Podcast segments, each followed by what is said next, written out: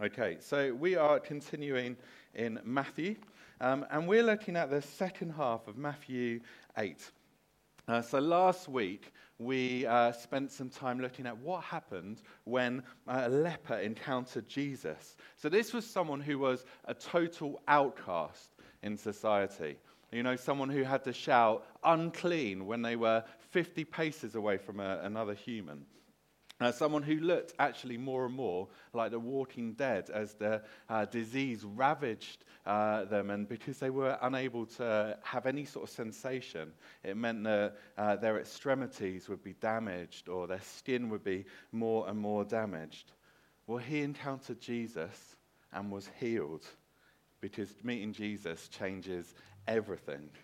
And it wasn't just the, the leper who encountered Jesus. There was a bunch of other outcasts who were healed. They were restored. There was a, a Roman centurion who was in charge of the occupying army. So, absolutely hated by the Jews, he met the Messiah. And then there was a whole bunch of sick and demonized people who humbled themselves before Jesus. And as they humbled themselves, they received healing and help.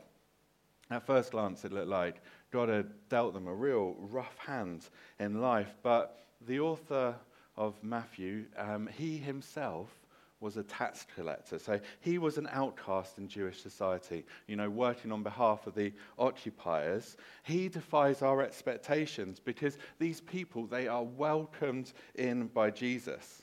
And so, with that as the backdrop, we come to today's passage where we encounter two more people. This time it's a teacher of the law or a scribe, and it's someone who's referred to as a disciple. So, look, this is already so much better than the rabble we had to deal with last week, isn't it? You know, it's a promising couple of individuals.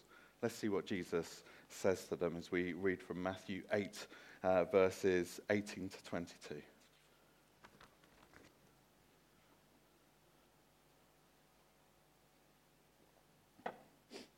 It says this Now, when Jesus saw a crowd around him, he gave orders to go over to the other side. And a scribe came and said to him, Teacher, I will follow you wherever you go.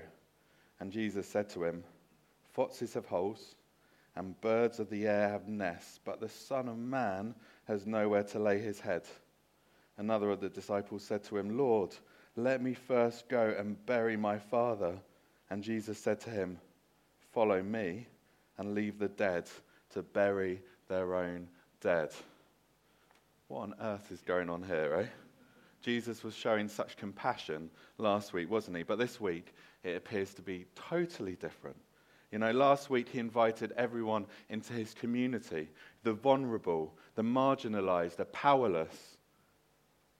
This week, it's all about some sort of like stiff challenge, the great cost and the sacrifice that we're reading about now. Leave your father and leave your dead father and your grieving family, it seems to say, and follow me. And to be honest, this is, this is the sort of passage that it makes us feel uncomfortable, doesn't it, when we read it?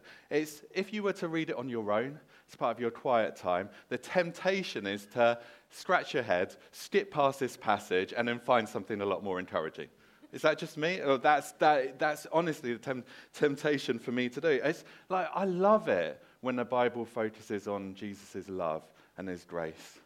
I absolutely love it. For God so loved the world that he gave his only son. Yes, Lord, I'll have that. That sounds brilliant. Or even when, uh, when Jesus challenges us by saying, Love your neighbor, you know, that is a hard thing to actually do, isn't it? That is, that is a tough thing for us to get our heads around and act properly love the person in front of us. But you can still see the benefit in that. You can, you can still see the purpose of it. But when we read a statement like, follow me and leave the dead to bury their own dead, it can make us uncomfortable. And unfortunately, we can't skip past it because it's an isolated incident. It's the cost of following Jesus is throughout the Gospels. Let me give you a couple of examples. Matthew 16, verse 24 and 25 says this If anyone would come after me, let him deny himself and take up his cross and follow me. If ever would save the life, for, for whoever would save his life will lose it, but whoever loses his life for my sake will find it. Or Luke 14, verse 27 Whoever does not bear his own cross and come after me cannot be my disciple.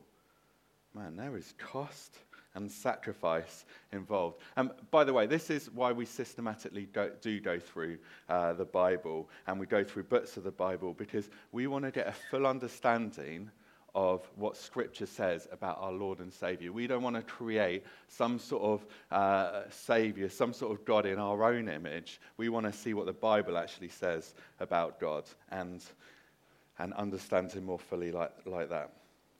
But you'll find out actually, as we camp out in this passage, the first half of Matthew 8 actually works beautifully with the second half of Matthew 8. They're not mutually exclusive. This generous grace and this cost and sacrifice, they work together for our good.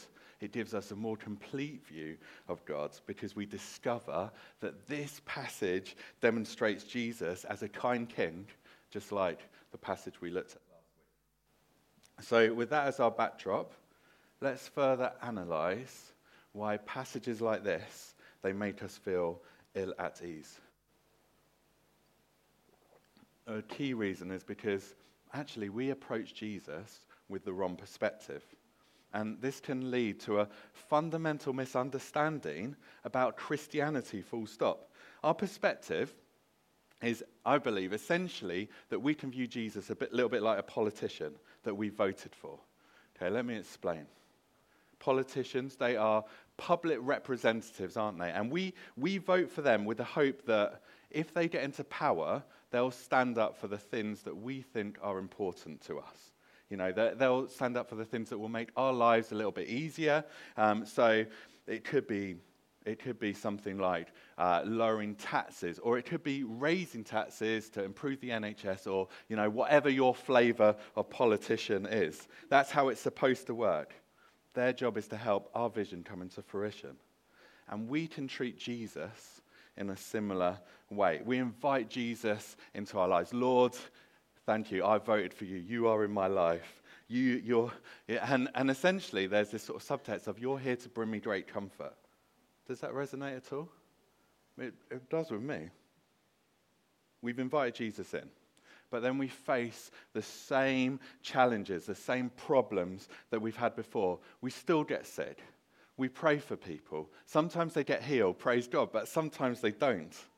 Well, there's financial challenges, there's disappointment, there's people letting us down. We get frustrated. And if we have uh, Jesus as our politician mindset, we think, look, I voted for you. I've been praying to you. I've even given money to the cause. And my life is still hard. So you have not fulfilled my, your end of the bargain. Life's still a challenge. And actually, that's why so many people have such a fragile faith. There's a book called A Resilient Life by Gordon MacDonald, and he lays out some of the questions that people ask at different life stages. And it's telling to see how the stresses and the strains and the disappointments of life begin to affect the questions that we ask. So, according to the book, and if at any point, if you're in any of these age categories, if you agree, feel free to amen, make some sort of noise, nod, whatever is respectable and for your age category. Okay, so in your 20s, you might ask questions such as, what will I do with my life? Or what do I really want to exchange for my life's labours? In your 30s, the question changes to that how do I prioritize the demands being made on my life? And then Gordon goes on to say, as this, at this point, most 30 somethings who seek a spiritual component to life will tell you words like, empty or tired or confused and drifting come into their thoughts. And they begin to ask questions such as, What does my spiritual life look like? Or do I even have time for any sort of spiritual life? In your 40s, this is my decade. I know you won't believe it, but it's true. Um, in, in, in the 40s, life continues to, to be challenging, and the complexities of life they further accelerate. So we begin to realize that we can't fob off our failures and our, and our insecurities and our flaws. We can't fob them off on youthfulness or inexperience. And we ask questions such as why do people seem to be doing better than I am? Or why am I so often disappointed in myself and others? And our limitations begin to outnumber our options. Is this, is this encouraging so far? I, I think it's helpful because a lot of us, we ask these questions in isolation, so it's helpful to know that actually um, a lot of us are we're in the same sort of place. And it's in your 40s that you've often had uh, enough disappointments for disillusionment to really start to, to bed in. And if you view Jesus a bit like he's a politician here to make your life better, faith can often begin to unravel. It becomes nominal. It becomes squeezed out because you've had so many disappointments and you feel like Jesus hasn't fulfilled his end of the bargain. I've seen it with friends.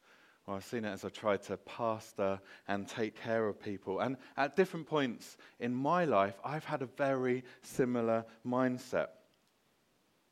So I can relate to these questions so far. Do you want to know what you might be asking in your 50s? And again, if you are in this age category, feel free to respond, boo, cheer, whatever you want to do. Okay, so in your 50s, according to Gordon MacDonald, you're asked questions such as Why is my body becoming unreliable? How do I deal with my failures as well as my successes? Who are these young people who want to replace me? in, uh, in your 60s, I'm not looking up now. In your 60s, when do I stop doing the things that have always defined me?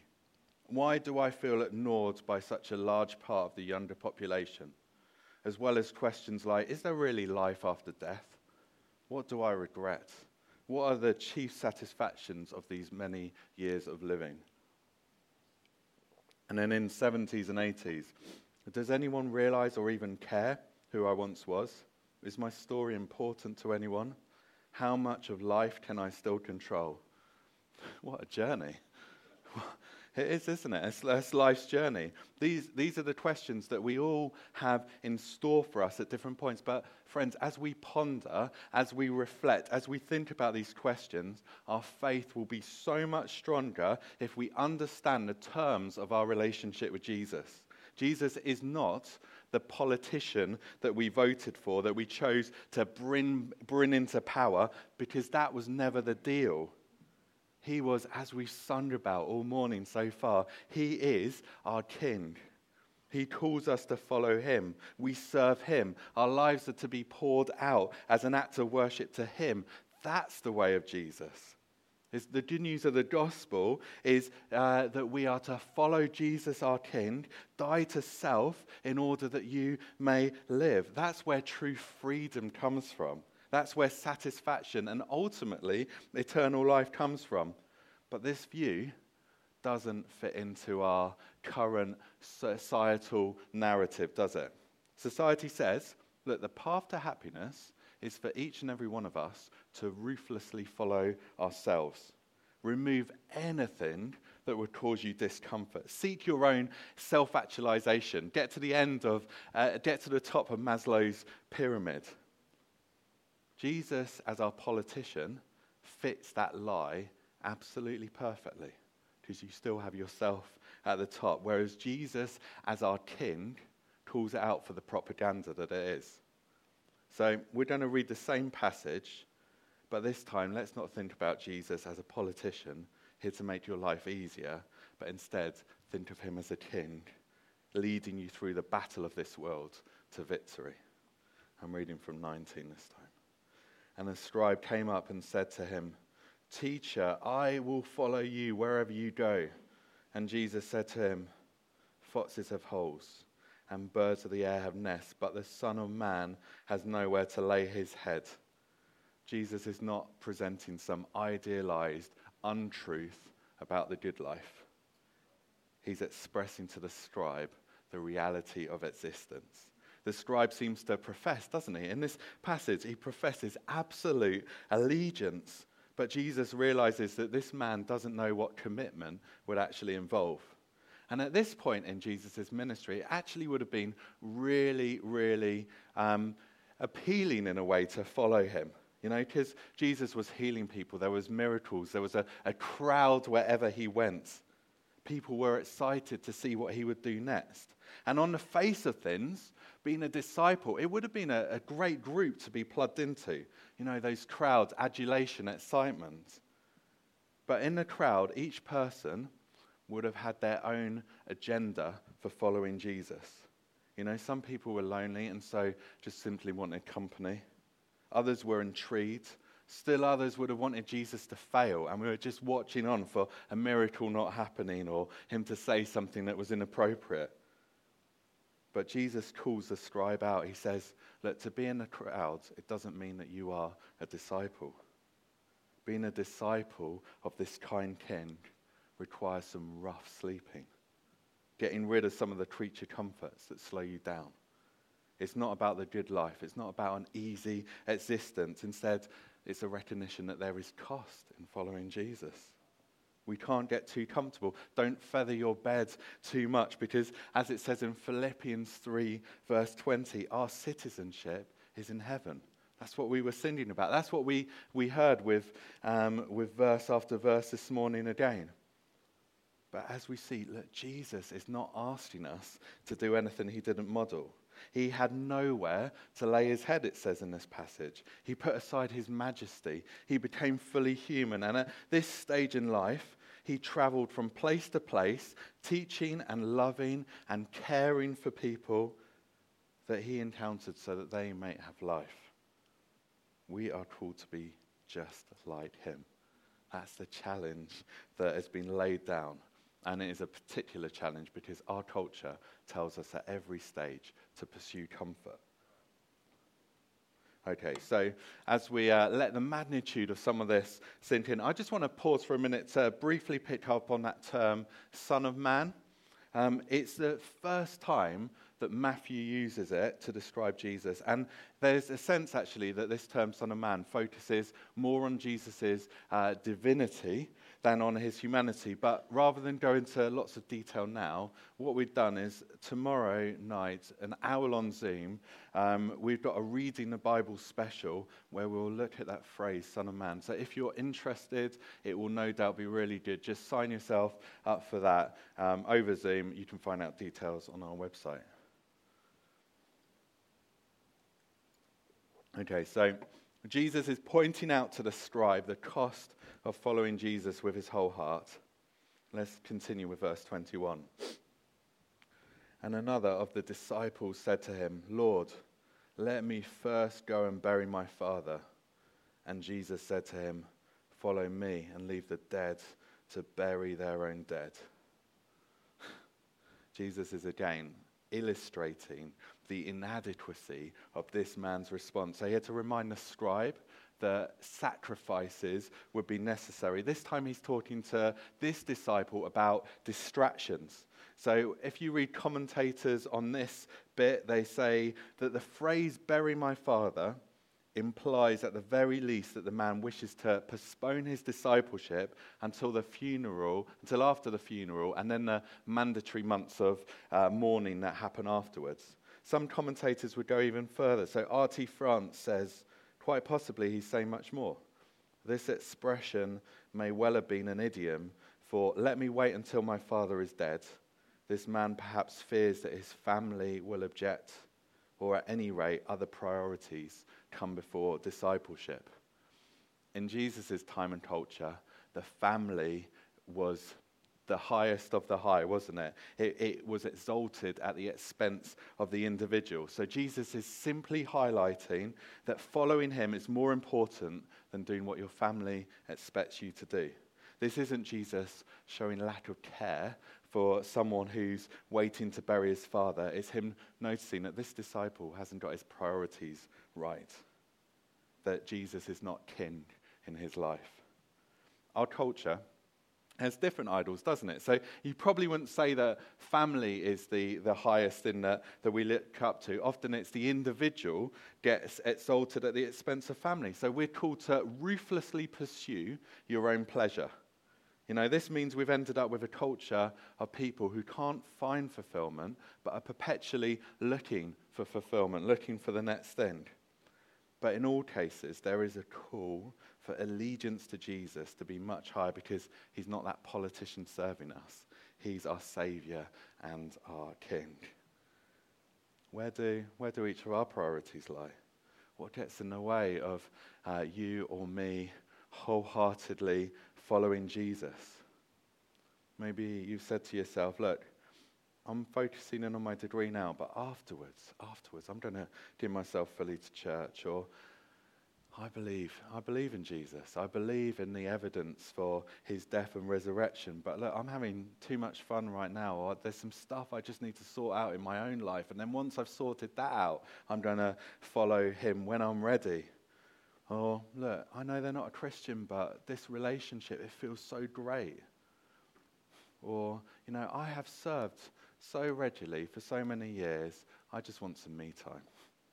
Or look, I'll start giving to church once uh, I'm financially, I'm in a stronger, better position.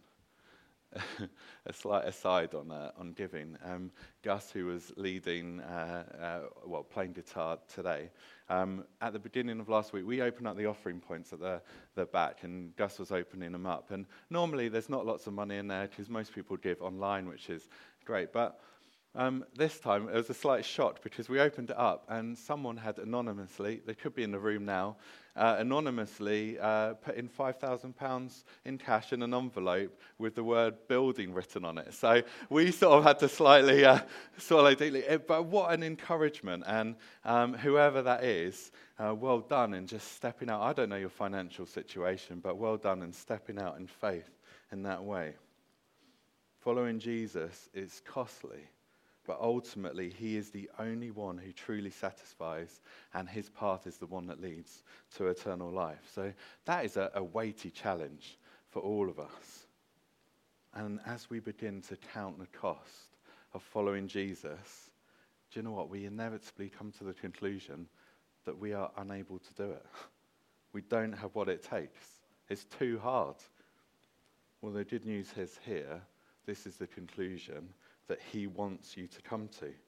It's, known, it's coming from a place of our helplessness, knowing what a mess we are, knowing what a state my leprous heart is in, that we come to the cross, and then it's at the cross that Jesus makes a way for us to come into his kingdom. And in doing so, we need to humble ourselves. And as we do, we meet our King, our Lord and Savior, and he changes everything. And when this happens, we cease, we cease to simply become one of the crowd. Instead, we're a disciple transformed and empowered by the Holy Spirit to fill, fully and wholeheartedly follow Jesus. So we're going to um, spend, spend a few moments responding to all of this. Um, and there might be something that is uh, getting in the way of you wholeheartedly following Jesus. So, as we sing a song to finish in a moment, we're just going to spend some moment where you're at. Um, just reflecting on it. If there's, ask God, is there anything getting in the way of my relationship with you? And what we're simply going to do is just lay it down at the foot of the cross, lay it down at Jesus' feet. Humble yourself before him, and as you do, he will respond. However, before we do that, I just want to quickly talk about baptism. So it was, there was some a um, couple of amazing testimonies at the 12 o'clock service, and it's really been on my mind actually preparing for this message. So as followers of Jesus, we are commanded to get baptized. Um, baptism is a symbol of what happens when we come to faith. So it's a sense in which the old self is, is died and the new self is, with Christ is, is, uh, is risen and we're aligning ourselves with Him. But it is more than just a symbol because there's power to it.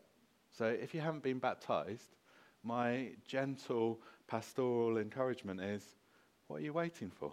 What are you waiting for? Romans 6 says this about baptism. Do you not know that all of us who have been baptized into Christ Jesus were baptized into his death? We were buried, therefore, with him by baptism into death, in order that just as Jesus was raised from the dead by the glory of the Father, we too might walk into newness of life. Let's have the band. So if you haven't been baptized um, and, you're, and you're a Christian, like, we would love to talk to you about it. So speak to me, JP, Rosie, one of your home group leaders. We'd love to talk it through with you. Our next baptisms are actually going to be on Easter Sunday. Um, and as the band plays, as the, oh, what are you doing? Oh, I thought I was. Uh, Thanks, mate. this is an important moment, Ben. Focus. Okay. As the, as the band plays, what I want all of us to do is just to spend some time reflecting and thinking about what we can lay down at the foot of the cross. Let's reprioritize our, our lives, put Jesus as center, and let's see what he does with us.